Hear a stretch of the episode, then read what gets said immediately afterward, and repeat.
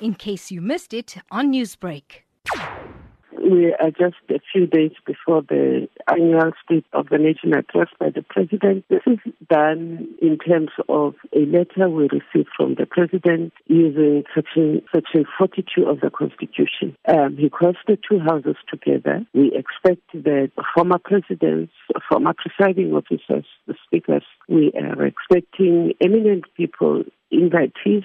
We are also expecting South Africans across the spectrum to come. Of course, amongst the invitees will be state organs, SOEs. They come rotationally. You will have institutions of higher learning. You will have students. You will have South Africans who are invited, but you will also have members of parliament the judiciary. Has yeah. the National Assembly taken any extra caution to deal with unruly behavior, both within and outside the parliamentary precinct? Our authority, the Speaker of the National Assembly and the, the chairperson of the NCOP, is confined to the premises of Parliament. Anything outside in the streets there belongs to the police and belongs to the municipality. So if people apply for marches, they, that would then be handled by the local government. We have not put in any extraordinary measures to deal with unruliness.